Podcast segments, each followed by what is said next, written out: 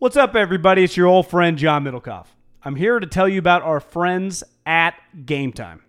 Here's what I need you to do go to your smartphone, download a little app called Game Time. Baseball season's in full swing. Oracle Park. Been there a million times. Never doesn't live up to the hype. Go get yourself some garlic fries, a brewski, maybe uh, some ice cream. They have very good Ghirardelli ice cream there. And when you do that, promo code HAM. So download the Game Time app. Your first pair of tickets, promo code HAM, H A M, save $20. The A's, only going to be in the Bay Area for the rest of this season. You probably can basically go for free. Just buy a pair of tickets to any baseball game. They also have comedy shows if you want to check one of those out or concerts. Game Time app, promo code HAM, save yourself $20. We don't even need a thank you. Just hammer that promo code. This is the story of the one. As head of maintenance at a concert hall, he knows the show must always go on. That's why he works behind the scenes, ensuring every light is working, the HVAC is humming, and his facility shines. With Grainger's supplies and solutions for every challenge he faces, plus 24 7 customer support, his venue never misses a beat. Call quickgranger.com or just stop by. Granger, for the ones who get it done.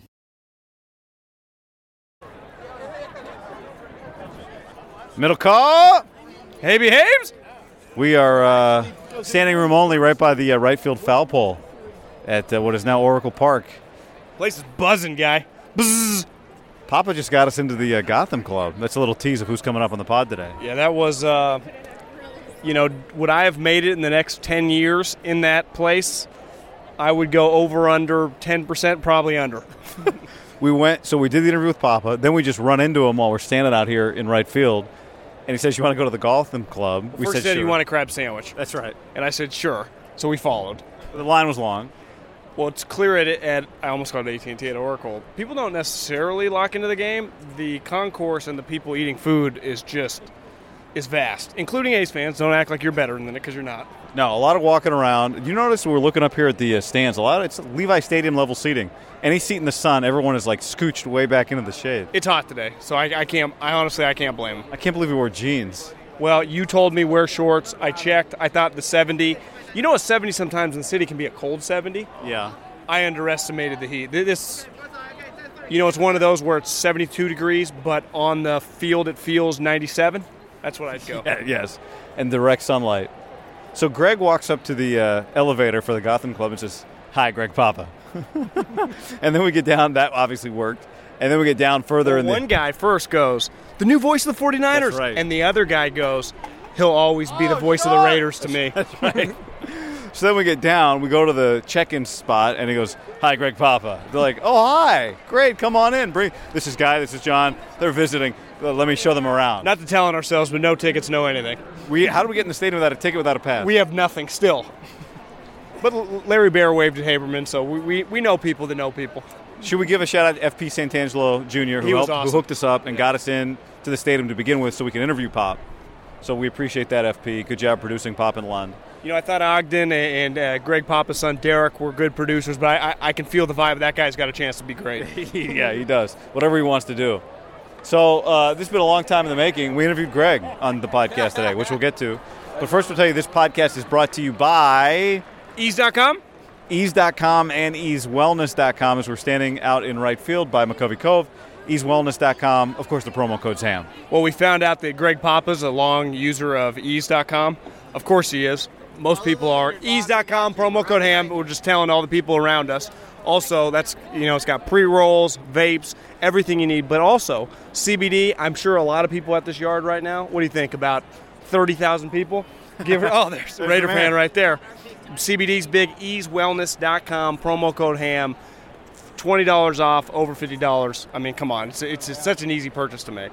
Also, this oh. podcast brought to you by Manscaped.com. We won't say who, but a local sports team's one of a, a high-ranking executive texted us yesterday on a group group text to say uh, they heard the Manscaped ad and, and they're interested.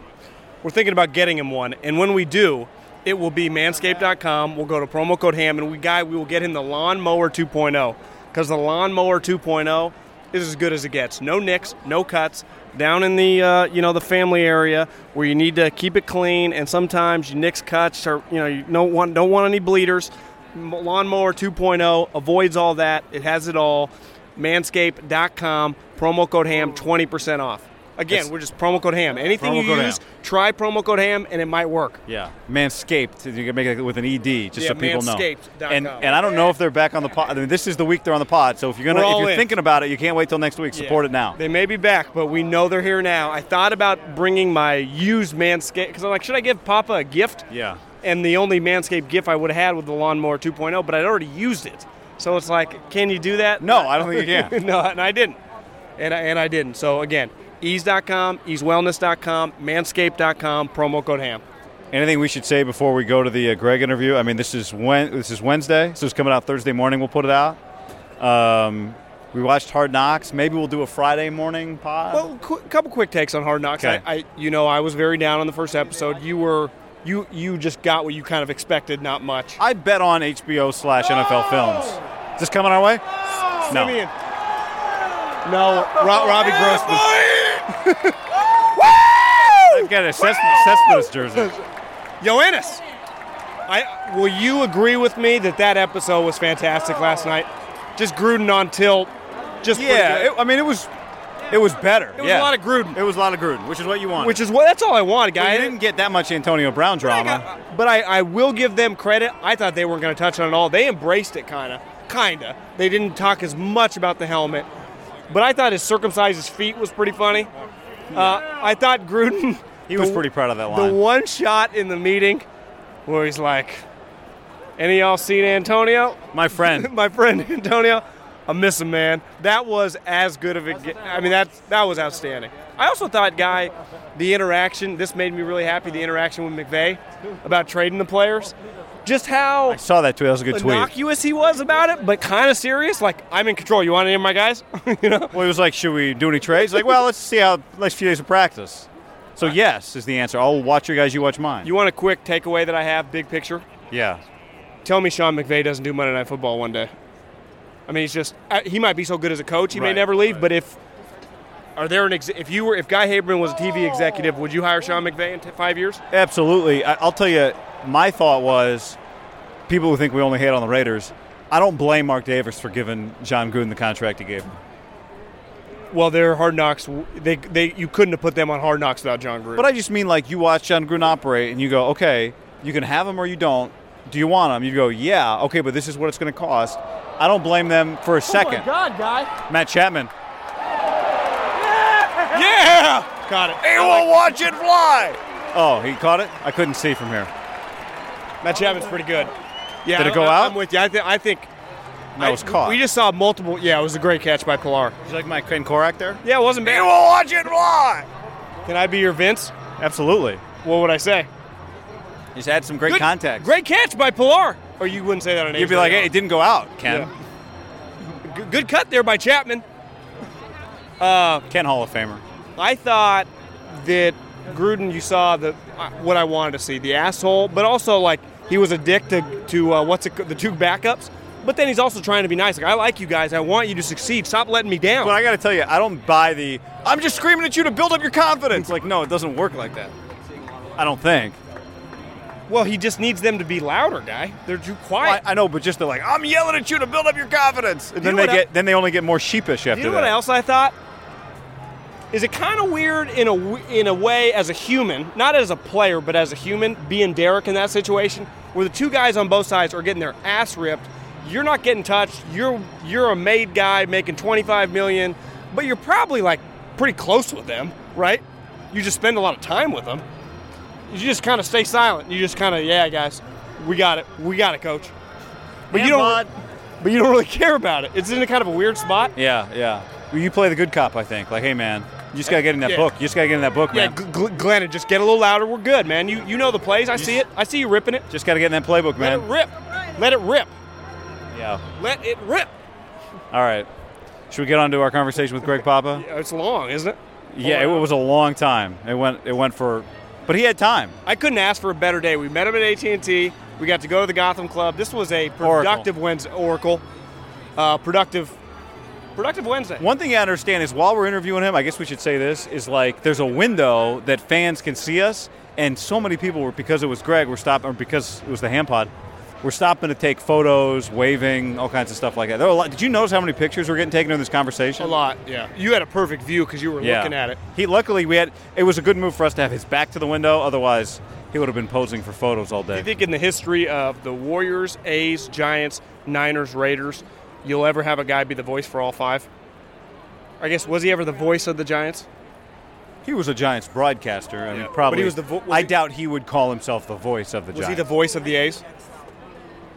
Yeah, although like he says in this conversation, he tends to give that to the radio guy. He was the TV guy, but yeah, he was the TV voice of the A's. Yeah. But he was the voice of the Raiders. He's now the voice of the Niners, and he was the voice of the Warriors. What do you think- You consider him voice of the Warriors then? yeah, Because yeah. it felt like probably more than the A. Yeah, it's, What do people think we're doing here, standing out here by McCovey in the ball? We're in the ballpark, right by the right field foul pole, recording all this. I mean, probably just doing something millennial on social media. a couple crazy, yeah, crazy dudes. just taking it all in. go down. all right, here we go. Greg Papa. Well, John, we are here in the KNBR bunker at Oracle Park with Greg Papa, the most wanted man in Barry. That's why I'm hiding in a bunker. Yeah. You heard all guests of the Haberman and Middlecoff podcast get a free ease. Oh, I- is that true? Well, Promo it can code be. ham. Whatever a free you want. one? I thought Well, it was a discounted. I one. was going to bring It him a is, pre but- roll, but I would assume he came back, and so I didn't want to. I did bring him some uh, some koozies. Okay, good. koozies. Haberman my, my first time in a bunker. I've heard of Hitler's bunker, Saddam Hussein's bunker. Didn't work out well for No, us. no, it didn't. I hope this goes better. I was going to bring him the Manscaped, the lawnmower 2.0 that Lon Yeah. does a read for Yeah. too, but I'd already used it. I, you know, I didn't know if And you your would your take your, it. No, it your C-section head is looking. Oh, down lower. more lower. Oh, yeah, so Come on, yeah. come on. That's the after. Go Neds! His Go head is the, Neds! the after of Antonio Brown's feet. Oh man. God, that was Post-circumcision. disaster. Uh, when was the last time you did a podcast? I mean, has it been since the uh, the happy hour? I, I think I did one with Matt Steinmetz. Okay. I did one years ago. The happy hour still Sal? Castaneda. We met at the bar in Oakland. That, that was the I, enticement. I there. listened to that. Oh, that's Uh, right. but more Yeah. importantly, what was the you and the three of us did? I think a week of radio together. yeah. Was it a solid? Did we make it all the I way thought to it was Monday like two through weeks. Fri- no, I think it was one. Well, we. I think it was, supposed to be two, and I said I can't. I can't work with Middlecoff first. Uh, who was the guest that we had on that just? Do you remember who it was? Who came on and the two of you just that we- Fought? no, No. the, We Middlecoff lot Oh, of and it I was, just it was Peter back- Vecsey. That's right. It Oh, was Peter I Vecsey. love was Peter Vecsey. Yeah. Was it about Mark Jackson? No, you guys were just It was just reminiscing. I think deep it was about kind Mark of. Jackson. Something No, about but it was your- just deep basketball stuff. But it was also there was something about an audition for like the NBA. Oh yeah, yeah, on yeah. So I, I mean, Peter Hoop du Jour, Peter Vecsey. He kind of changed uh, television sports as far as pre and post games. He was Will McDonough was the first as far as a sports writer on TV, but along the same uh, genre or thought, NBC hired Peter to do when the NBA went to NBC and Costas hosted, and they took it away from CBS for years. Peter Vecsey had a column in the New York Post or the day the Post called Hoop du Jour. He used to fax it uh, out if you didn't when you weren't in New York. He'd charge you. Skip Bayless did that too with his column in Dallas.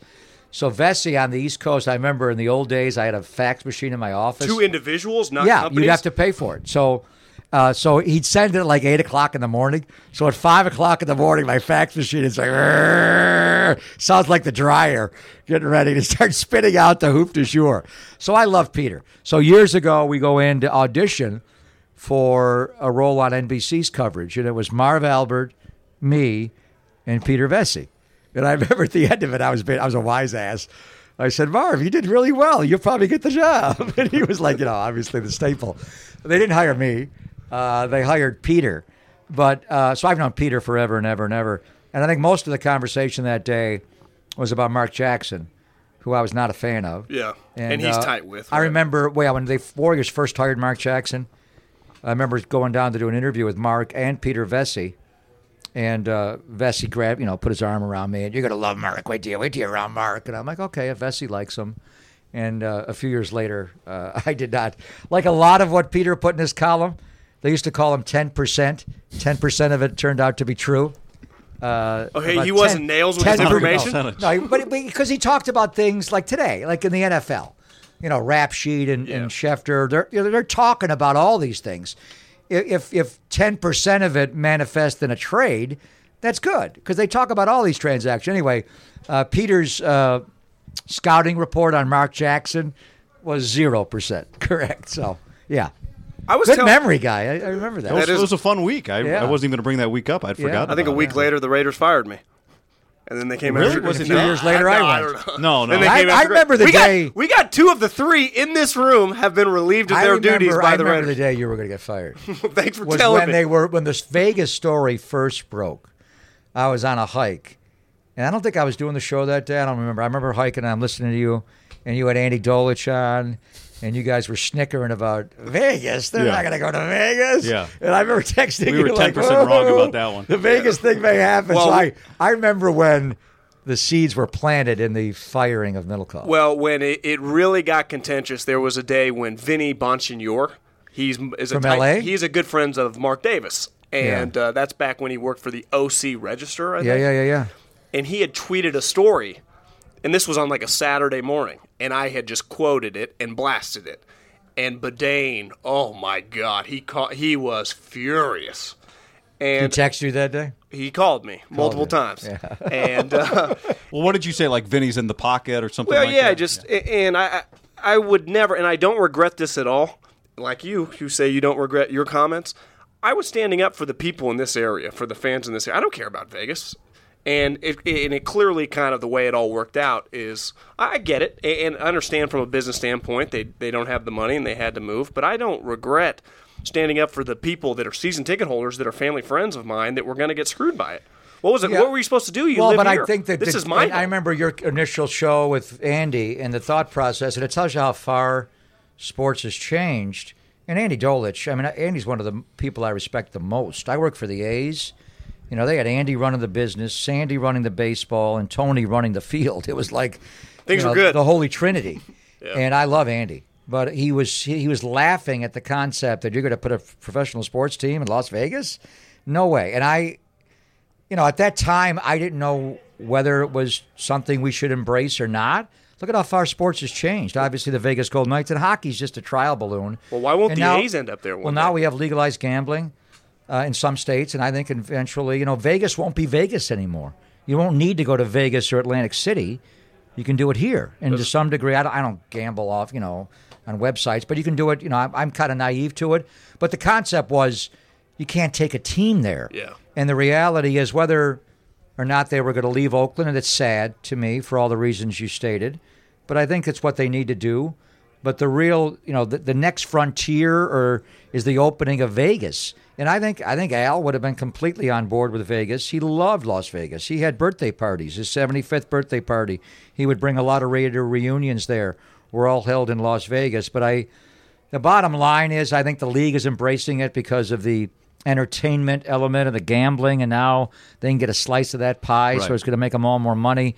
But to the football stand, standpoint, I just don't know if you can win there. I don't know if you could ever create a true home field advantage.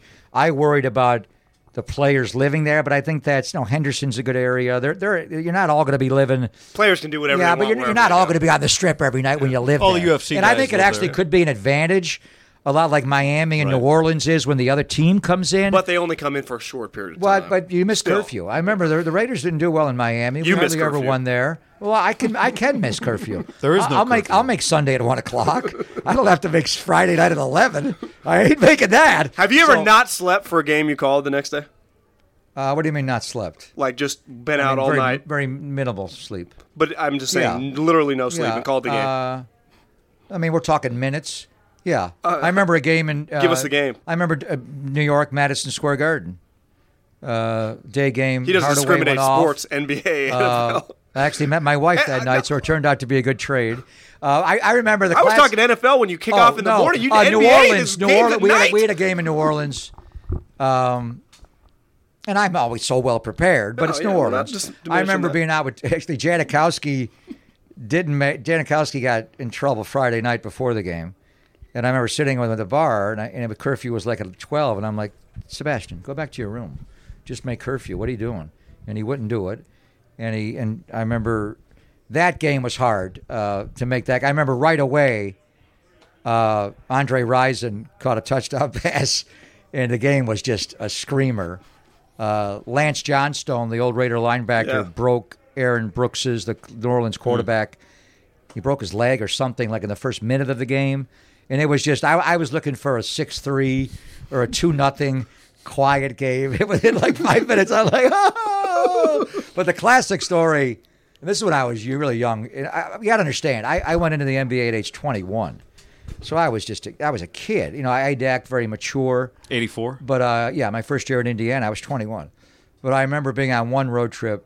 I remember a couple in one in Chicago where Barnett and I went directly from Rush Street to the bus uh, to go to the next city. God, Jim And could let I, loose Jim, back well. Jim was young then. And then I remember one vividly where, and I had a bunch of my high school buddies were in the room with me, so they tell the story forever and ever. Where I, I was calling the front desk for a wake up call. It wasn't the, you know, the days of smartphones, and you had to call the front desk for a wake up call. And I called uh, for a wake up call for 6 a.m. And the operator said, "Sir, it's 5:58." and I said, "You better ring twice." that, that is a true story. But I don't think we had a game the next day, so I think I could You catch got to up. slip so, it off. Yeah. Was that? I mean, when you think about like that first year in the NBA, were you less likely to do things like that at 21 years old, or were you more likely to live the NBA life? Oh, at I, 21 I, years I old? remember Eddie Doucette. Uh, so I did Pacers radio, and Eddie did Pacers TV. Uh, and Eddie's Eddie's the guy uh, who came up with Skyhook for Kareem. He was the voice of the Bucks for years. Um, Eddie's a great NBA broadcaster. We traveled together for that year, and I remember him telling me, "You're not going to live till you're 30." And I said, "The hell I won't." So, but it, you know, at that time, I was traveling with Bob Slick Leonard, who was one of the ultimate. Uh, I could tell you uh, stories about Slick uh, for hours. Feels like the nicknames were better in the 70s. Well, he and was a very good coach. he, was, he was an ABA championship coach, but he was so much fun. And I remember, I, actually, when I was doing the Pacer games, I remember going to Oakland and Jack London Square for dinner with him.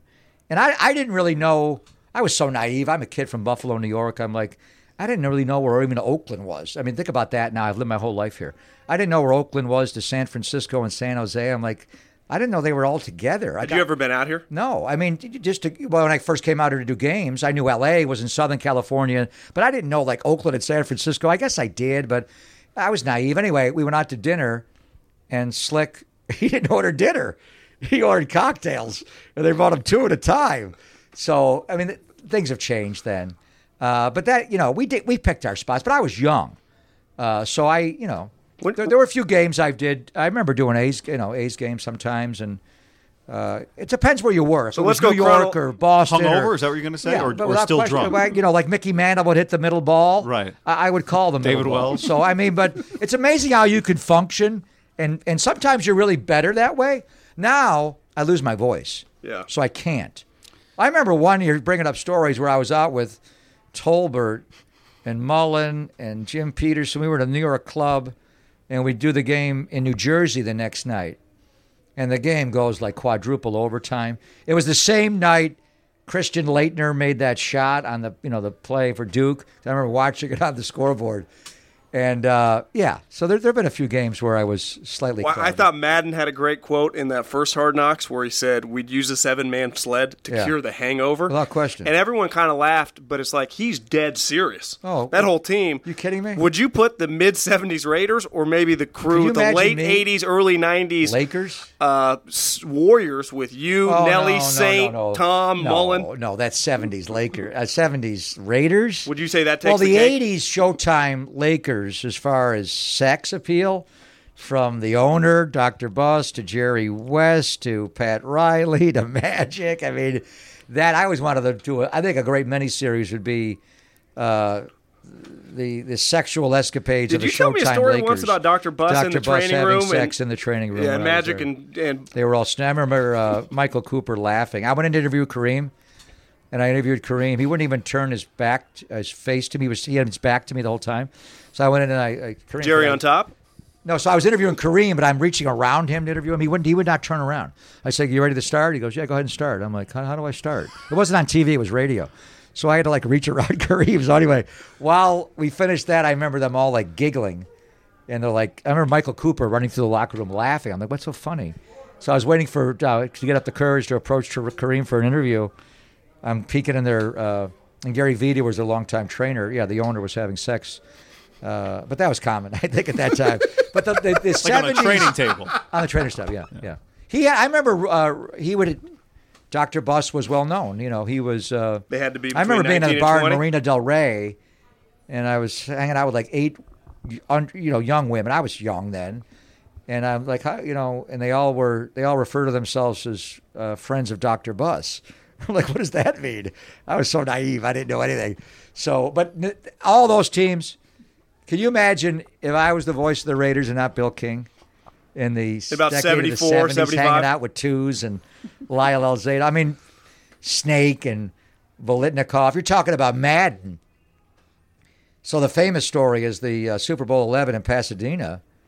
They're not. They're not. Snake and Freddie Biletnikoff are not coming in to the locker room for the game On Sunday. On, it's the, the day of the game. You know, so they're Madden's pacing, and he happens to walk out looking for them, and they do come in, and he doesn't see them. But the old the story was that uh, you know they they they ran like a you know a little uh, how do I say this uh, a uh, a quad formation. You can say whatever the fuck They- you want they, here. They ran a quad formation, and uh, Freddie thought it should go two by two. And, and Snake decided to go trips left and one, and it was three on one. So they were they were all mad at each other. So they didn't talk. And Biletnikoff winds up being the Super Bowl MVP, and they run 17 Bob Trejo up their butt all day long. And uh, the great thing is, the great Jim Marshall didn't have a single tackle in that Super Bowl. But anyway, yeah. So that can you imagine hanging out with that 70s Raiders team? Would that be the team? Oh that my you, God! How about Villapiano? I mean, think about that team: Biletnikoff, Van Eeghen, Banaszak, Snake. I, I, I grew up idolizing Snake. Uh, whenever I was around him, he was always so nice to me. But I wanted them to tell the Snake drinking stories, right? And he, he had a, a, a new woman in his life, and I think he found God. He didn't want to. So I was like, "We, can you go over the green room? Come here, Kenny. Tell me the tell me the Pasadena Super Bowl eleven story." Or a couple times he would before he passed, he'd he'd regale me with the stories. what about some of the stories when you were? You, so what year did you get here? I moved here in August of 1986. So was Montana, Clark, and some of those guys still going strong in town? Oh yeah, but I didn't hang with those guys. Uh, I did go when I was a kid. You got the Warriors job in '86. Yeah, I was hired uh, in '86. Went to work '80 this the fall of '86. But I did. Uh, I mean, my Super Bowl, my 49ers connection then was. Speaking of Will McDonough, his son Sean McDonough was my roommate and uh, best friend through college. Uh, You guys He- were roommates in college. yeah. Well, we not the first year. We were on day day hall, sixth floor, together, and then we wound up. Well, we did the Syracuse Chiefs AAA baseball together for two years. I fired him, rehired him. We fought. Anyway, um, his father's Will McDonough, one of the greatest sports writers ever, very well connected, and through Al Davis, which is interesting. And the Syracuse connections, Sean was set up at Syracuse pretty well. So anyway, uh, Will hires us. So Sean and I drive from Syracuse to Pontiac, Michigan, for Super Bowl 16 and Will gets his, uh, Mr. McDonough gets his jobs. I was on the 49ers sideline of the 27 yard line. Sean was on the Cincinnati Bengals sideline of the 27 yard line. And we were just there. It was in the dome in case anything happened. Like Forrest Gregg called down, thought the, the coach of the Bengals thought the uh, the air conditioning should be up, and it was there was something. It was too miss. I don't know what he wanted. He wanted something changed. So Sean, I didn't have to do anything, but I stood at the 27 yard line, right below on the field, Joe Montana's grandmother, and Dwight Clark's girlfriend, which was at the time was Miss Universe. The, She the- probably looked the immortal uh, Kim Weatherly. so whenever I was around Dwight Clark, I just wanted to hear Miss Universe stories. So he would. Uh, is this going to be a family friendly podcast at yeah, all? Yeah, they're, or- they're all family. This is one of the more family friendly ones we've done Yeah, so far. really? No, no. Wow. But cussing's allowed. All right, all right. So you were on the Niners sideline the other day. I watched your interview with Vern on TV Before the game, yeah. broadcast. Yeah, yeah, yeah. And Papa's got a swag back. well, I texted John. I said I was watching it with my wife Alyssa. She said Greg is so excited. Yeah, I was. And I said, yeah, he's he's he's. It looks to me like his the physical body cannot contain the emotional body. Were you nerv- Were you nervous at all? What No. were you feeling? No, I wasn't nervous. I wasn't nervous at all. Um, I, I think my approach for that game, and you could tell me if it was right or wrong, and I, I thought going into the game. So the first broadcast I did TV only, which I have not done in the NFL going back to when the early 90s or late 80s, I think, when John Robinson was the coach of the Rams, and I did I actually filled in with Joel Myers, who I replaced You on the replaced, yeah. Raiders as the voice of the Raiders. Joel, He replaced Bill. uh, yes. So uh, Bill retired I was fired by the Raiders, and uh, a guy that hired me, by the way, to do the Warrior games, Roger Blameyer, who I love, and Niederlander fired Bill King as the voice of the Raiders. They hired Joel Myers for five years, and then anyway, I replaced Joel. Joel missed a Rams. I came in to do one game, so anyway, I had, I had not done pure TV NFL except for that one game, and that's you know 30 years ago. I done whenever I did the Raiders on television, it was a simulcast. So my thought, and I'm sure my presentation was very different to a lot of people on Saturday night, but it was my thought that I was going to be more. And I was joking with John on radio before on KNBR that I was going to be more Pat Summerall. You're too young to remember Ray Scott, but I was going to be you know very much uh, Mullins, Mostert. First down. It was going to be that because that's Hayes to the you know 20. television. Television, you don't scream and yell. No. So I knew Well, Gus I knew my true. what was required of me was going to be less, and I was going to let Tim Ryan the and television.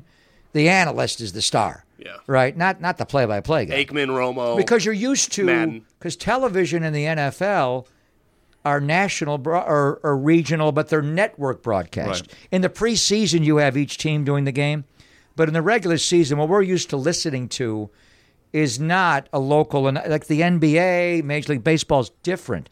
The NFL, the networks have the rights. They assign two guys to do it to both markets or other markets. So the present, but people are used to listening to the NFL on television is different. So my mindset going into that game, I'm not going to have to do much here. It's going to be very easy.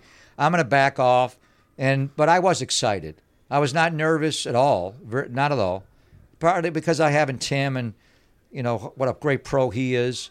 So uh, I wasn't nervous in the slight. I was, you know, leading up to it, but actually on game day, I was extremely calm, and uh, maybe too calm for some because it wasn't my usual. I will be that way a little more on Monday when they play in Denver, when it'll be just me and Tim on radio.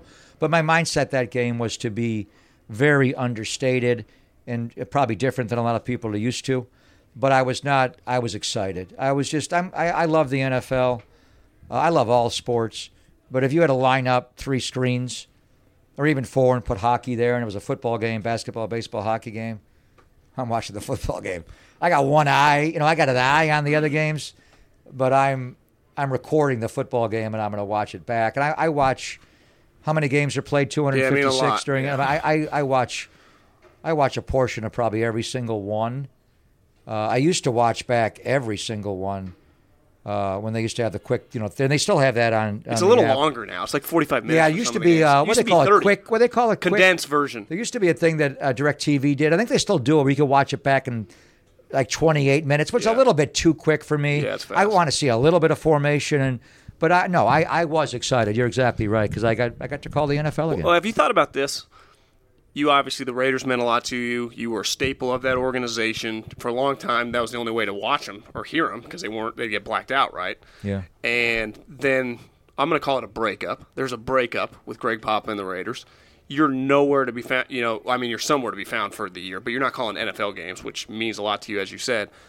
And because of the market you live in, like if you had been in Seattle, you had been the voice of the Seahawks.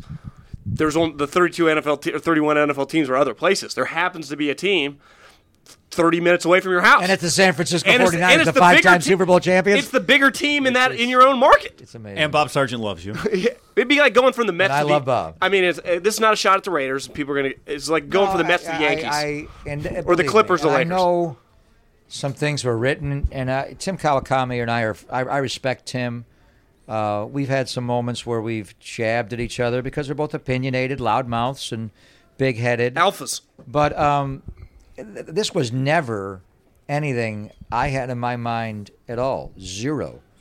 Uh, you would have done the Raiders till you I- died, I- right? You know, and I, I the, the Vegas situation was going to be an obstacle or some degree. But I, I was not ruling out going to Las Vegas. I remember talking to Chris Mullin, and he's like laughed, like, "Yeah, like you're real disappointed about going to Vegas to do a game on Sunday, fly in Friday night. I mean, you go Friday night, hang out, If see a show on come Saturday. Was Mullen offering to be your stat guy? He's like, I'll come no, with you. Chris, stay away from Vegas. That's not good. But I, so I, I didn't know how it was going to work logistically because my my professional life is a jigsaw puzzle. You know, because I got a lot of kids and a lot of the payroll. And I, you know, even doing Payroll? No, honestly, even when they're out of the house, they're still on the payroll.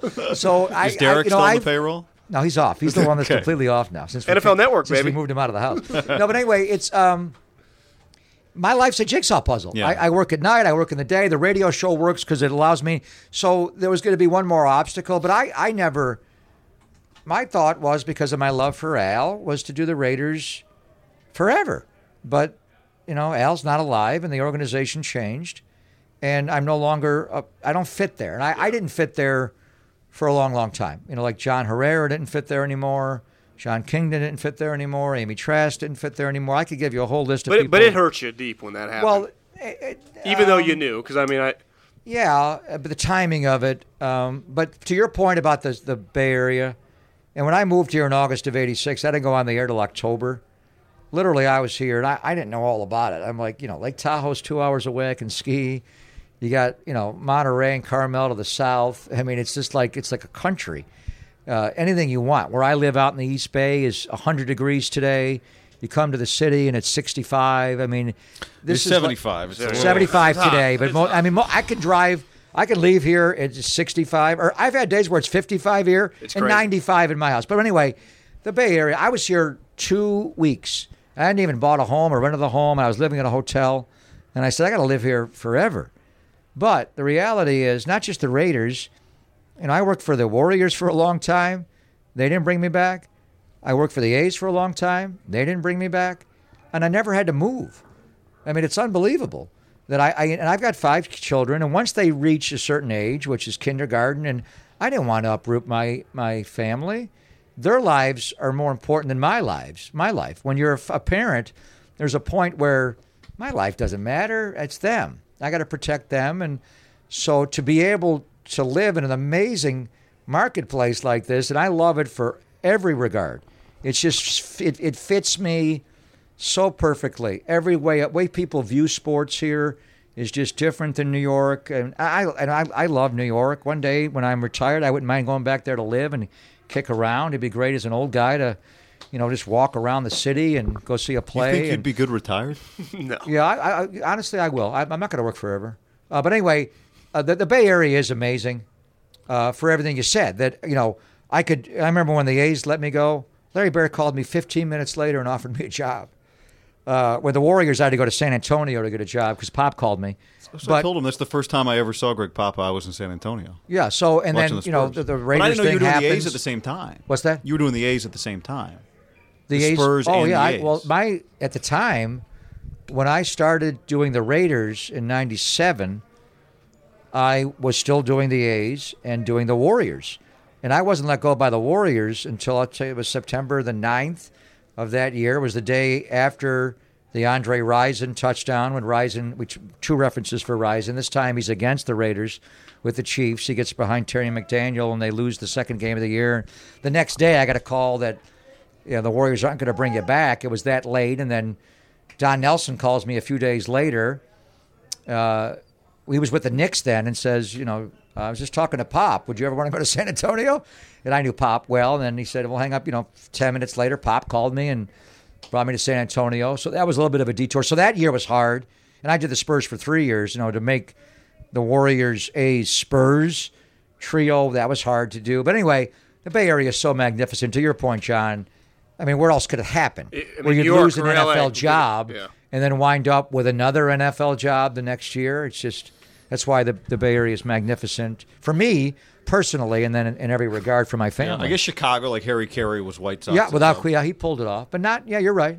But beyond that, how many examples do you have? It's hard. It's not going to happen. No. And these jobs are a privilege. It's not like you just assume well, I'm going to get that job. They don't. They don't come around. Guys do those. You know, when you're the voice of a team, it's more than just you know, are you good or bad or it's you're identified with that fan base. You're not, you know, th- those jobs don't open up. You feel like you're the voice of the Niners right now? no, no, not yet. Uh, this weekend's going to be big for me. Going there and being around the team. I'm going to fly Friday after the radio show and be there with them all day Saturday and Sunday. I think also doing radio um, will be good because when you are on radio, you really are the voice of the team. But I'm, I'm, you know, it's an adjustment. I know it's an adjustment for a lot of people. I'm doing the game Saturday night, and I'm getting texts from Bruce Allen in Washington. Text me. Tom Gamble, who was with the 49ers forever, is in Ann Arbor with, You with do any Harbaugh. digging on Trent Williams? What the status Well? I didn't. I was going to text him back about that, but anyway, you know, they're, they're both texting me like, "This is weird." You know, Bruce is like, "There's not enough beer in my house. So I got to go out and get more." And I'm like, "Thanks, dude." I'm like, Because it was a national game, wasn't it? "Yeah, I was on NFL Network, so they're all watching." Yeah. And I text Bruce back. You know, he goes, "You know, it's just so weird hearing you do the 49ers versus the Raiders because Bruce was, you know, you. Al hired me ultimately, but Bruce, Bruce and I got really close." Uh, because Bruce was really involved, not just with the football team and contracts for Al, but he started the Silver and Black show, what I did, which I did with Jon Gruden, and you know, Bruce and I were very. I got close to Al through Bruce. Was Al was kind of looking me up and down, and then Bruce would bring me around. I'd watch practice with Bruce and Al. Anyway, so Bruce is texting me, this is weird. And, and then I text him back, you know, because the 49ers are going to play in Washington in October. And I said, we are playing in October. And again, he writes back, again, weird. You're referring to the 49ers as we. And Tom Gamble, who was a good friend of mine uh, for years and years, the same. He's texting me, this is weird. I'm like, thanks, guys. How's the audience feel? So I know it's weird to a lot of people, but it's the weirdest to me. And I'm going to have to but it's football. And I, I do have great affinity for this franchise and the history of this franchise, going back to the All American Conference and Frankie Albert and everything. And of course, obviously, Coach Walsh. And I, I got to work many games with Coach Walsh. And uh, I remember standing in the rain with him outside of Stanford. It was pouring, pouring rain. And we're just talking football. I mean, it's pouring. And I'm thinking, if he doesn't want to go get an umbrella or run somewhere, I sure as hell ain't Bill Walsh is talking football, so but so you know, it is it, it is going to be a little bit of an adjustment, and I know it's an adjustment for the audience, but it's the biggest adjustments for me. But you know, we'll all get through it together. Well, but to me, it's weird in the moment at fifty thousand feet when you look at you know your career and you say, well, A's 1050, 95.7, 680. I'm a hired right? gun, right? Giants. I know. I work yeah, for everybody. Warriors. Yeah. Um, what, have there, has there been a job you really wanted that you didn't get, or something Oh, I- you I- had the opportunity to get that you turned down? Oh yeah, when I was young, I was obsessed with going to the networks, like we all were. I mean, that was uh, that you know that was because I you know going to school at Syracuse, and there was a Sports Illustrated article written about me when I was a kid. You know, comparing me to Marv and Costas went there, and Dick Stockton, and you know Ted Koppel. Uh, that was the ultimate yardstick was to be on the networks, and for whatever reason, I think I think it's like I was saying earlier.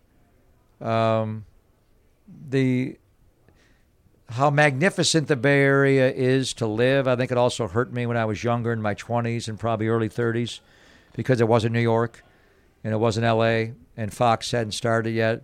And then as you grow older, it was far more important to me to be a father and a good father and to be around my kids and shape their lives than it was to be. I mean, at the end of this, I really don't. I really don't. You know, I have no desire to go into any Hall of Fame, or I really don't.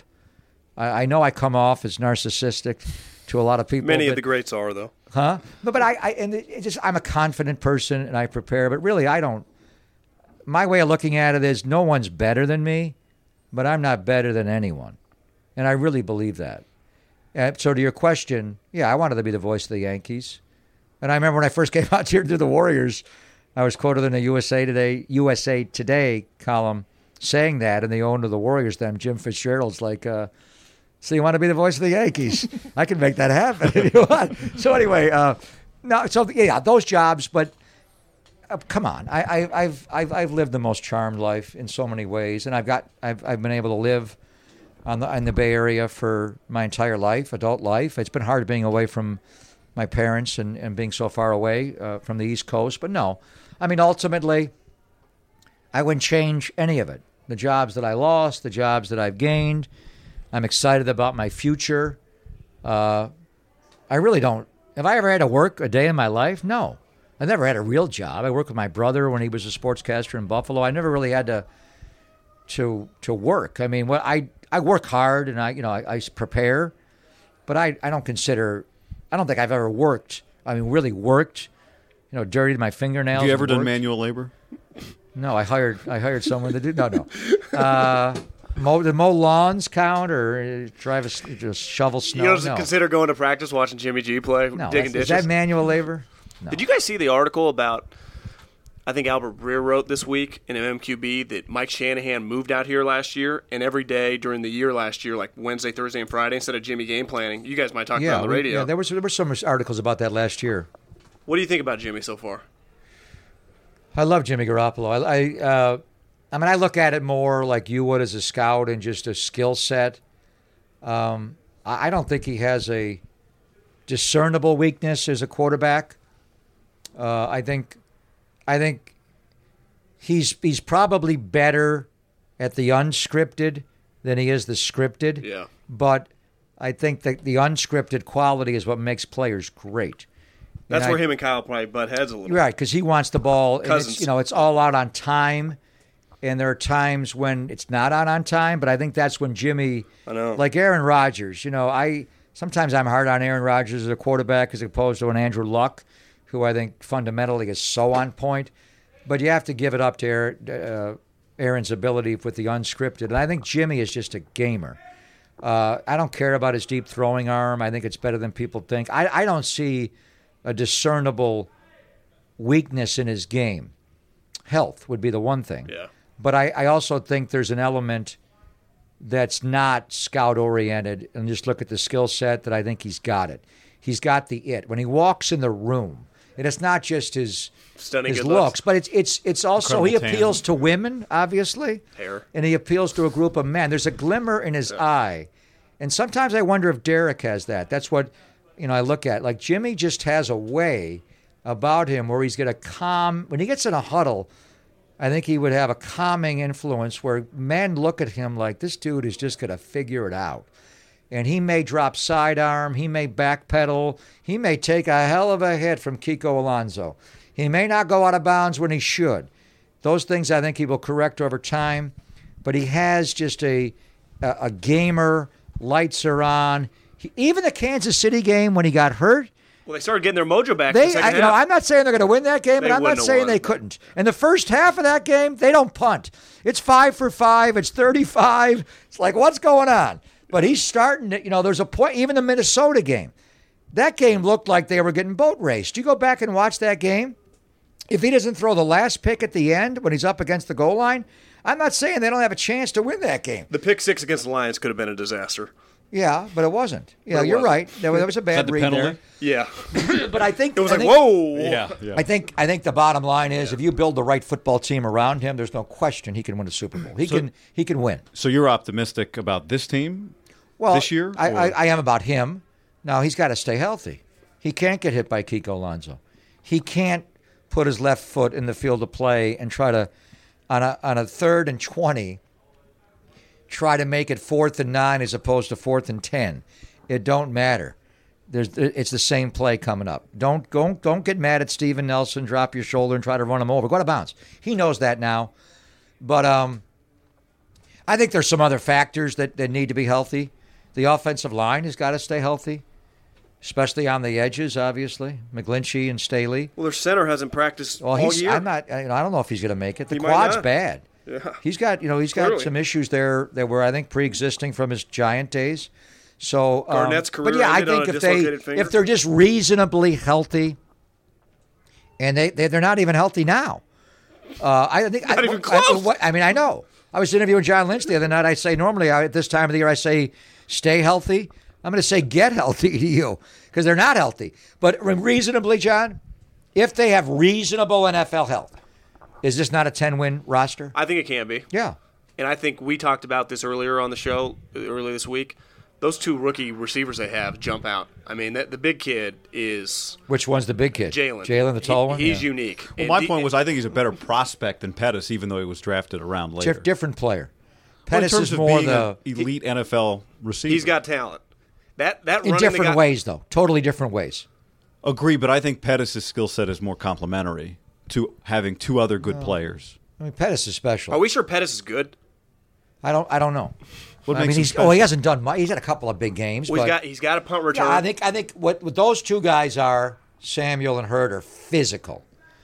Pettis is not physical. If you could just drop a little of those those two guys' physicality on Pettis, they'd, he'd be a monster. Now- he has natural ability the other two don't have, but we're playing football here. I think uh, the other two ultimately- are tougher. I mean, there's Why, just they just yeah, might be well- gamers. like that's to your point on Garoppolo. I know it's only one preseason game, but those two other guys might just be gamers. Yeah, let's not overreact on on. Why not? But those guys Because came it- from the it- SEC. They're big time. I'm not. I'm not saying they're not going to contribute. They are rookies. Pettis has played a season though. I understand. I understand. His first game, He he, scored that up. touchdown against Minnesota. There's 15 on the scramble after. drill when he got, you know, he went to the back of the end zone. I, s- you know, I, I think there's room. He there's room to grow. There's no question. But that that that one skill group, wide receiver, does concern me. And I, I look at it and say, I see six or seven NFL players there, but I don't know. If I asked you right now, who's going to lead the 49ers in receptions? Take Kittle out of it. Among the wide receivers, who's going to lead the team in, in receptions and receiving yards? Do you know? I I could answer one. You could answer one guy, John. I'd guess Deebo. Well, if- I would guess I would Dante. said I don't feel good Who about would it. catch, catch number. I would have said Trent if he hadn't broken his foot. Okay, now he's so there's my point. Tevin Do we Coleman know could if get you're 80? playing fantasy football? Are you taking a wide receiver from the No, 49ers? no, but I am taking because you Kittle. don't know. But I am taking Kittle. Well, I know. But I'll tell you this: you know whose DB group is terrible is the Rams. I, I think What? I, I Oh, DB Their group. DB group's not good. What? But, but uh, Beyond, you let you know they have Well, Talib and Peters. Well, Talib hasn't been the same for a couple of years. Peters is one of the more overrated players in the league. They lost Lamarcus Joyner. Now they got the kid from Washington, Rapp. I just don't now, but you saw in Hard Knocks. he can play. When- He's had a good camp. they added Weddle. Weddle's, yeah, he's solid. When Abram was making fun of 99, and one of the older guys said, Bro, don't talk about him like Aaron that." Donald? Yeah, stop making fun of him. he's a different dude. Now, so he's the game changer. I just think that the Rams are going to come back to earth. Now, maybe McVay I is agree a Bill, with you, maybe but McVay I think- is a Bill Walsh. Maybe that's, and they're just I mean, always good. I, I think I think Marcus Peters was hurt for a lot of last year. I'm expecting him to play better. Yeah, I think I- it took Wade Phillips a little while to figure out how to use those guys because Marcus wants to play off, and Talib wants to play in your face. I think he But he can out. only play off. That's his deal, and he's Who? a, he's Asante He- Samuel. He's a guesser. So let him play off. Yeah, and I think. Talib, but the, Talib's gotten a little stiffer in his hip movement. I think at this stage he can play off. I don't. I think they're. You could have an opinion about their secondary. I think the area that I think you're going to see regression is the offensive line. I mean, they lost Roger Saffold and John Sullivan. The young guys, I know they like Noteboom and, and uh, They used a couple The- of mid-round picks, right? That's what those. they guys drafted Well, him. I think the plan was for them to eventually turn into So- Joseph Noteboom and Brian Allen. But they, to me, the fundamental, most important play in the NFL by far last year was their stretch run to the left with Whitworth at left tackle, Saffold, and Sullivan. Two thirds of now? that's gone. Somebody Saffold paid him. signed somewhere. Yeah, Where is somebody he? paid him. You know what, Tennessee, though? maybe? I Where'd he go? heard. You know Gurley was running that play. Too. I was listening to something, and they were talking to a Rams official, and they say, you know what the difference is? Last year, we would give Saffold and Sullivan the center. We would give them two practices off, sometimes one every day dur- uh, during the week. So Right. during Other the year. guys have- And so those Whitworth- guys, and Jared Whitworth Goff probably, was right? used to looking at them in the huddle. Todd Gurley, uh, you know, Robert the young Woods, guys? they were just a part of the practice. Yeah. Because those guys every Wednesday and even some Thursdays, those guys. So I was like, damn, I'm not as anti their young group anymore. Saffold is in Tennessee. So uh, yeah, I just think that the Rams. I, I I think it's not crazy that nine and seven wins the division. It usually doesn't happen that way, but I but I think Seattle is just on paper they're not great. Now their culture's And pretty I think special. Arizona's going to be better. This quarterback's special. Yeah, but we'll see when a guy like that wins. He couldn't win in college. He's going to come win. The coach, the quarterback looks good. Quarterback looks good. Kittle, Gronk. Well, Gronk's retired. Yeah. Which what, what's Can your Kittle be the next Gronk? Oh, totally different. Oh, I, you know, there's some similarities. Kittle's got some game to him off the off the field. Uh, yeah, You're Kittle's- following Kittle in terms of being on this podcast, so. you're Oh, in you're is in that good why? you're in good company. Well, he was on last week. Nah, he was on recent. He was our last guest. You had Kittle on this And show. McGlinchey. and McGlinchey. So who's who's who's preceded me here? Kittle so and I'm like, We don't do in guests. the pecking order. Am I this like is in the not top Greg. This is not radio. We don't do. How many guests have we had? Probably less than ten. Probably in- five this year. Wow. in like so who's on the Peter list? Peter Schrager, Kittle's Daniel big. Jeremiah. Schrager's big. Yeah, John Lynch. TJ's big. John Lynch. John Lynch. Oh, uh, am I uh, like the lowest? Nagy, the uh, Senior Bowl. Oh, we have the Senior Bowl guy. Jim Nagy. How do you how do you quantify this on hits or people go back and watch it back, or listen to it back? How do you? Yeah, Am yeah, I like the worst attraction No, ever? I think you're the biggest. Oh, you're pretty oh big. come on. What, You had what's- Kittle? we had Kittle, but what what about we haven't talked about this yet? Getting the band back together with Johnny Lund. Sa- Yeah. You guys he have sound pretty good. this no, no, no. Just you. w- Were you mad at him when he left? No, no. Did you talk to him? Did you congra- did you congratulate him? It was more of a annulment. no, I, it would it be? It was a trial separation. I see. Those three Uh, years. Our That's a marriage long wasn't. time. No, I, John, and I'm going to take all the partners I've had doing games because the game will take you there, right? I mean, it's it's obviously better to have a partner you like and respect, but I work with guys that I've liked and respect less than others, and the game can kind of just take you there, and like you guys get along so well, and it's the reason you continue. When you're doing talk radio, there's no game. You know, you gotta You gotta make the script it. yourself. I, I, John, from the first day I ever worked with him, I remember when we launched 95 seven years ago, we did a show, and I didn't do every one that I did. I think two a week, but I, we wrapped up the show, and I went to then where we are now, uh, then uh, Pac Bell, whatever it was called, then SBC or whatever, Pac Bell, Oracle Park, and I was going to do Giants pregame, so I went on the dugout bench to to listen to Boch, and John's sitting right there with his recorder, and he's getting sound for the next day, and he just he's a hard worker, and I I I respect people. I respect people for a lot of different reasons, and I'm tough that way. There, I respect you or I don't. And I, from that moment on, I respected John, and then uh, my respect for him grew every interaction we ever had. On the air, he can be geeky and statty, and you know do all that with me, and then he can be fun. And John is just the perfect partner for me. And then you know we're contemporaries. I'm a little older than him, but we hung out, went to Super Bowls together. We became friends, and that is so special. And it's like you guys. I mean, so I. When he left, I wasn't mad at him. I, I was mad at our, our administration for not because we we could have kept him. And I kept saying, you know, I wanted to write him into one of my contracts.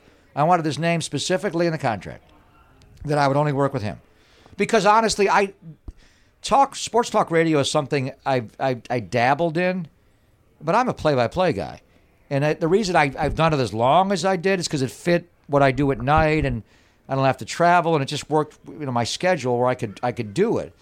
But if you don't have a partner you like, dear Lord, it's a jo- now I Well, that finally have me to do is- manual labor. A radio show with somebody you hate is hell. it- it's, it's almost or just not even very- not- The money's very got to be really good. Dave. So John, for all those, re- but I was never mad at him. But the moment he left, we were always concocting a way to reunite. okay. Well, when Whether he, I could be there, he You're like here. LeBron. Well, when you got You're the like LeBron James. I know, and he Who, says he Dwayne hates the player movement. No, I don't. Damon Come on, Jones. a When you got the Niners job and you're on the Oakland station, you knew that. Did no, you I, that, that, that's not true. did you know that you were coming no, to that's- KBR? No, not at all. I was a free agent, and there was a time they all both sides made offers, and the other side's offer was better, but it wasn't Uh, better enough where I would stay there. They had, if they would have made me a better offer. The end of this, you know, when I first went to work, So you for, took less cash to come to the leader. yeah, a little bit, but but, but, but not. Not necessarily. That'll all work. I remember. We got so I remember, so I remember years ago when I went to 95.7. Larry, Sounds good. Larry Baer, well, obviously the, the Giants are on KNBR. He called me not once, not twice, but three times until asked me. First time he was like, "Hey, I hear you going there," and then, uh, you know, how, the, how do we keep you? And then the third third way was, "Oh, you really can't, you know. And I said, Larry, if you, I don't, I believe me. Uh, people think I need. I'm not. I'm not on Twitter. I'm not nearly as narcissistic as I come off. So Greg underscore Papa with two no, I'm A's not at the going end to do it. But anyway, you? I told Larry, uh, if you want to, if you want to match what they're paying me, and put it to the Papa Children College Fund, I'll stay home. I don't care. I do this. As, I gotta. I gotta go to work. You know. So, and it's the same way the other way. But it, and the ultimately, I needed to be on KNBR. Like we did three. You were there for all of them, I think, John. We did three training camp shows from Santa Clara. I need to be around that football team. I'm not even around them enough. Tim Ryan gets to go watch practice every single day. I'm We got the payroll. You I'm, keep I'm, I'm tied up between 10 and 2 every day Yeah. because that's what I have to do. But K and BR is going to afford me, like, we're going to do shows, many shows where I'll, every Thursday, we're going to do a show from Santa Clara. Uh, I'm going to be there uh, August 27th. I have to do a 49er event. We're going to move the show down there. There's going to be many shows. So, I mean, beyond the money of it, uh, the monetary situation, I, I would have stayed at 95.7 if they had made it, you know, but, uh, you know, the midday show, they're not going to, they're going to pay so much. You know, we're not, anyway, but the bottom line is I, I need to be around the football team as much as I possibly can be around the football team, the 49ers. And to work for the flagship station affords you access that I was not going to get. Like when we did shows last year at 95.7, uh, and I had to do 49ers pre and post from Levi's. We'd move the show down to Levi, Santa Clara. Yeah. I did it from a hotel. Yeah. Now we'll do it from, you know, John Like who you Lynch's want, Jimmy office. Garoppolo or Richard Sherman? Right. Yeah, it's We'll different. take them both. So, yeah, I mean, what? But no, with the moment I signed with the 49ers, it was not required that I switch, but it, it, it made a lot more sense for me professionally, obviously. Do you think Haberman's next voice of the Niners once you retire? Can we start grooming Well, him? that's not going to be for a while. That's not going to. I don't think Unless it- you That's- want it that's now. the right answer. Well, when that's Brett- the right Make answer. sure they send the checks That's to, the right answer. well, to when Derek Brett- and Nicholas and Alex and Danielle. And Musburger- Eric. Derek was off the payroll. Yeah, kind of. When Musburger, no, he is. He's probably listening. Completely off the payroll. he's at NFL Network. That's pretty loved- cool. can you imagine How that? awesome is that? He I mean, loved- no, honestly, Derek- How proud are you? Derek- NFL Network. He, uh, he, well, I'm proud for him because he loved it. Derek likes all the sports, but he loves He's the. NFL. Honestly, he's the one person that knows more about the league in some respects than me. There are nights I'm getting ready for a game and I'm looking at the other team, and he'll be like, uh, I'll, I'll text him like, "Where's this guy?" Like Roger, you know, where's Roger Saffold? He would know Titans like he would immediately. Where I had to think about it for 20 seconds. You know, Derek, boom, he knows it. So he just he loves. So to, for him to work for the NFL Network, but you know where you really, where I really want him to work is uh, NFL Films at Cherry In Hill. Jersey? Yeah, yeah he Like would. Baldinger and yeah, those guys? If the if uh, Steve Sabol was still alive, Yeah. We could have made that happen. But one day he'll get there. There's some, uh, I guess, some part-time Canberra employees that need to bring equipment in here before that they what- before they go. OT. That's my boss there. So either How we long is this pause or we podcast finish. gone? Let, let them come in, and Th- as they come in, we'll just we'll wrap That- up that's here. FP's. Uh, yeah. That's our new producer. Should we go speed round here with Greg? Yeah. This is where we have questions we didn't even think of ahead All of time, and then All we rattle them off. Uh, Walt Coleman. Oh God. The quarterback's arm is coming forward. He retired. You know. If he was here, would you say anything to him? Have you talked? Have you spoken to Walt Coleman? he never worked a Raider game after. He never. But I mean, if you at a bar, Walt I, I don't think at you know what it was not. It was not his error. He ultimately got that call correct, and I remember that that play got me as angry as any play uh, ever. And I remember getting on the Raider charter that night to fly home, and we had to de-ice. We didn't leave. Uh, I think we flew out of Providence that night to the to the daybreak. Um, I remember getting on that plane and going up to Al Davis and say, "Fly this plane to Pittsburgh." They jo- and Al said right away, immediately said tuck rule. He knew the rule immediately. Actually, Walt Coleman wasn't incorrect. Although I think you know, I, it's supposed to be speed round. This is Yeah. a bad one to start on. Brady's left hand came back onto the ball, and to me, the act of throwing the football stopped when he put the second hand back on the ball. So you could have looked at it that way. I, I wasn't as angry with Walt Coleman as I was with the league, and I love Mike Pereira. He's a friend, and he'll be on KNBR with me a lot this year. But it took him ten years to change that bad rule. I mean, that tuck you tuck you rule should have been taken out the next year, like they did with the bogus, you know, pass interference call. They changed. I don't even know how do you change that rule. But anyway, yeah. That. But I don't. It wasn't so much the Walt Coleman guy. He never worked a Raider game again. All those years Did later. Al would Al make sure of that? No, the league did. No, it wasn't that. He never did a Raider preseason game. He never did a Raider. His son worked one game when they went to like an eight man crew, and I remember I spent the whole broadcast talking about Walt Coleman Jr. But it wasn't so much him; it was just the NFL. That and you know what I, when you sue the NFL for a couple of bill like Al did, what do you expect? They're going to tuck you every now and then. Bob Fitzgerald.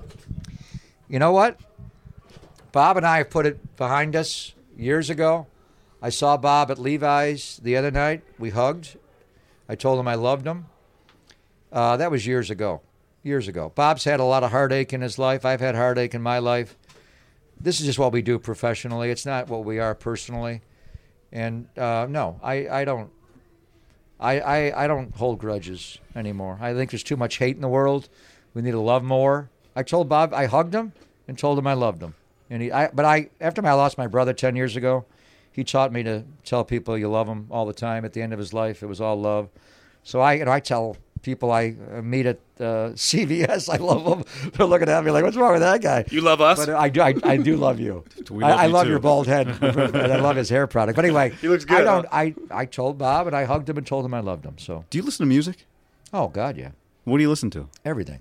Often? I, I All imagine you only listening to sports talk and Oh, no, NFL that's not- Network. that's not and, true at all. Okay, so I feel like he'd hate sports talk. What do you? I mean, I talk about music on my show all the time. well, I know, but I, I What's my favorite band of all time? Probably the Police. I would say. Roxanne. Uh, you too. I love. I could go on. I mean, yeah, I go to concerts all the time. I went to the Greek a couple weeks ago. That was pretty sweet. The Greek in Berkeley. Yeah, it was, that a, is. it was a good time. I was there years ago. What do you think I, about the I don't Greek? remember. I don't remember the Greek, but I, I did see a show there years ago. I, It was I've, good. I've been. I mean, I go to concerts all the time. So I yeah. I do- Country? huh? Country. Co- no, not at all. Rap. You wouldn't Uh, see some Garth. You wouldn't see Garth Brooks. Uh, I saw him play third base for the Padres. No, I He's don't wearing, like, number no, I don't- 79. I'm not a big country. We know my my family has gotten into country music. It's unbelievable. My daughters, Your son went to Like, Texas. Derek went. my son does not like country music, but my my daughters have gotten in. That's I, that's the genre I don't get. There's some some country artists that kind of blur over a little bit, but no, I, I'm not a big country guy. Stephen Vogt, next manager of the Giants. Thoughts? You gonna make him a player manager? That, so you want to get in? This is. I would love to make him a player manager. Pete did it.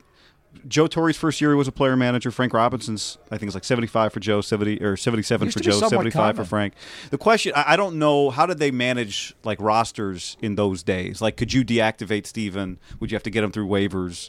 What a player mean? manager today, he'd have to be on your roster, your active roster every day. Yeah. Right. So you couldn't do like I think Torre played like thirty-five you games. You would employ him to be the manager, and then you employ him to be a baseball player. So you're saying if you wanted to put him, send him down to Sacramento as a player? No, he's not going to be there. I'm saying do if that. you wanted to take him off your active, I think that you- would be a clever way to finagle the 25 man roster. Right, but there's a certain point in time where you'd have to you- you'd have to keep him on your 40 man, which you would do. Well, and now you're adding a 26 man No, next I- year because Steven's not He ready to clearly retire. is. They, Okay, they- so we're, we're he's on the I, mean, I think Stephen Vogt could be a manager. Yeah. And I know he's been when he was around Craig Counsell last year. He talked about it. You know, observing him and standing near him, and he's got Bochy this year. He's open about it. Um, so- but that's not the. ki- I think Stephen Vogt. I don't know him at all, but I'm sure from people that do that he could do it.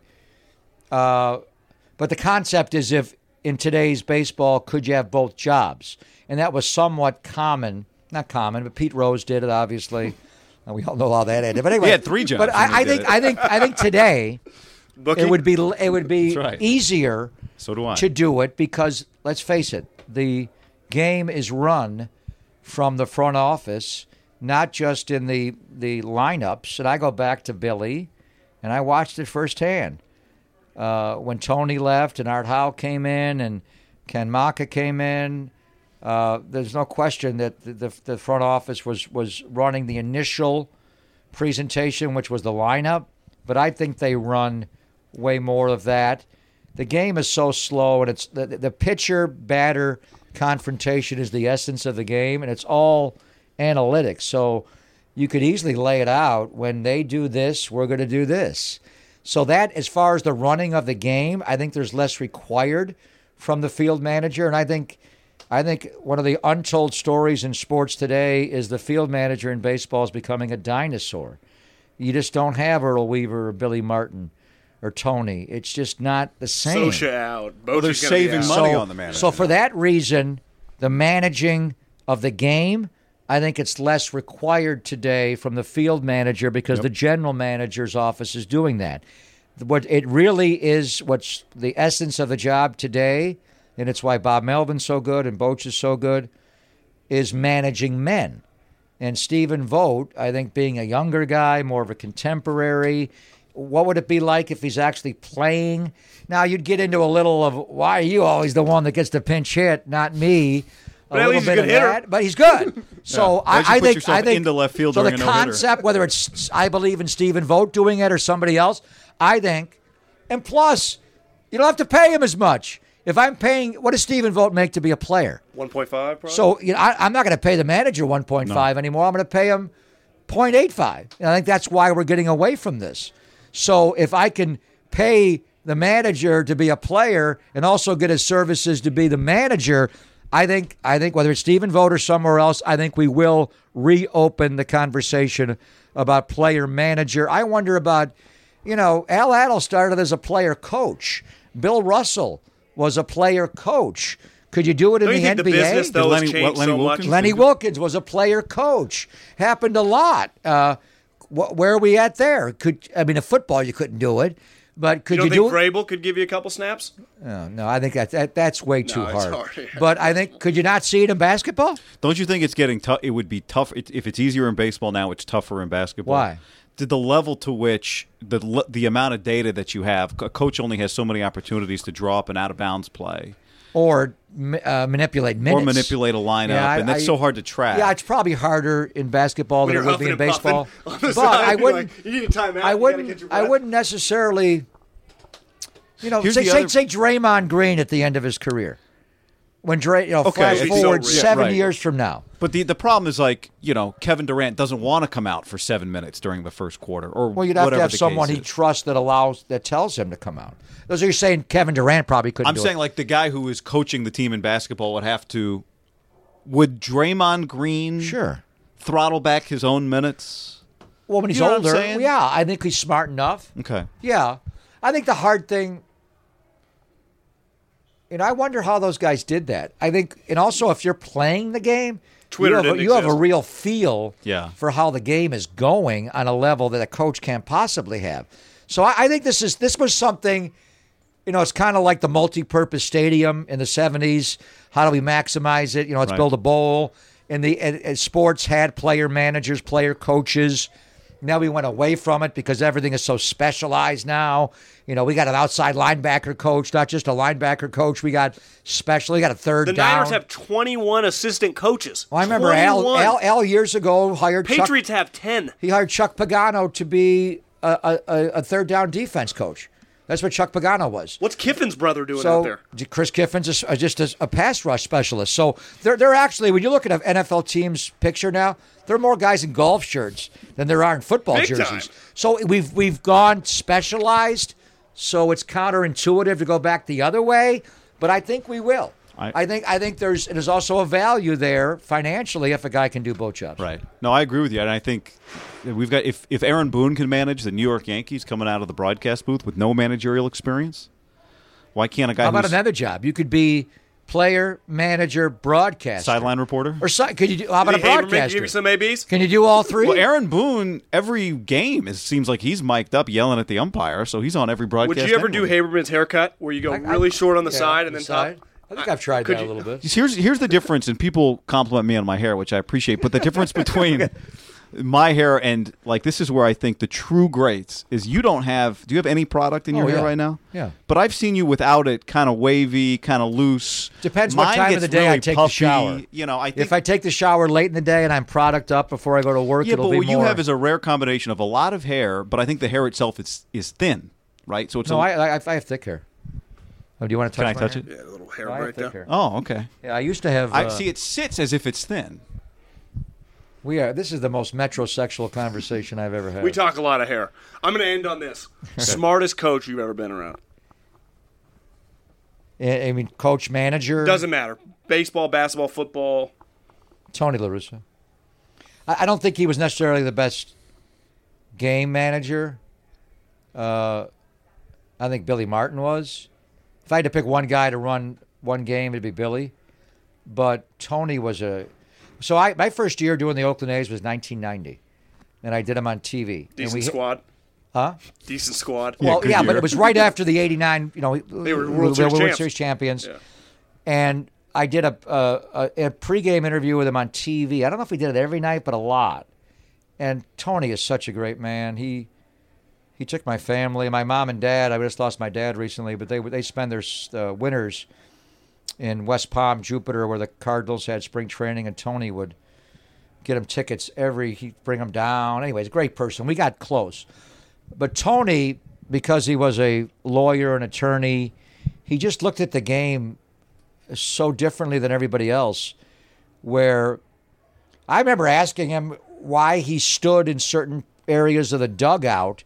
He would stand in different areas, whether the A's were in the field or if the A's were hitting. Everything he did, there was an answer.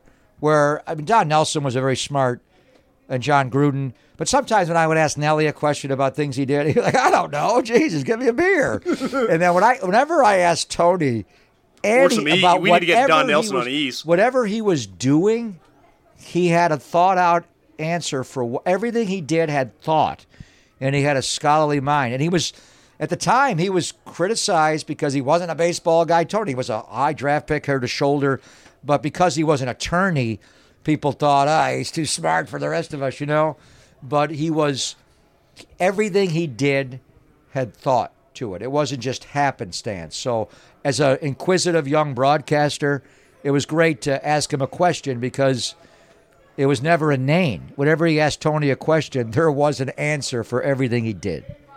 Craig, thank you for your time. Thank you. Gracias. Can I grab your hair and get a little Yeah, private? yeah, You're here. making me Do feel rub. like I. Wow, you're really product. up. God, you guys got product. I'm touching both their hair. If we actually put it in your hair, will it grow? It's kind of like if we use Should if we, do a use plant? Haberman's product on your Like hair, in- in- will it work like fertilizer? In vitro hair Really plugs. work- Would you guys let me do plugs? Take your hair instead No, of you my Yeah, like a don't want mix. You want a mix. Of, Plugs is a bad look. Why? Dick Stockton had plugs. Uh, Buck has them. They look okay. Well, I haven't been that close to his head. Stockton, I remember when Stockton had them done, and Dick's gonna get mad at me. I shouldn't. All the while I'm looking at him like, "What's wrong with your head?" How many guys wear toupees that you know? I don't. Beyond Marv, I don't know. Haberman- I saw- tell me.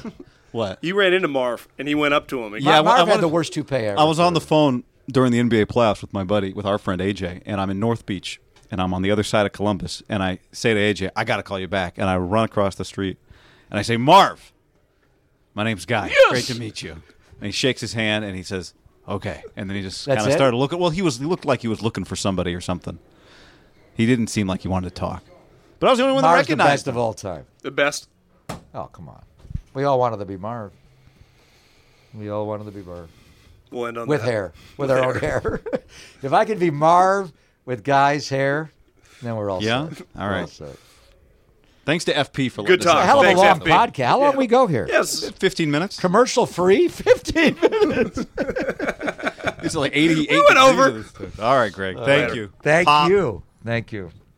Save big on your Memorial Day barbecue, all in the Kroger app.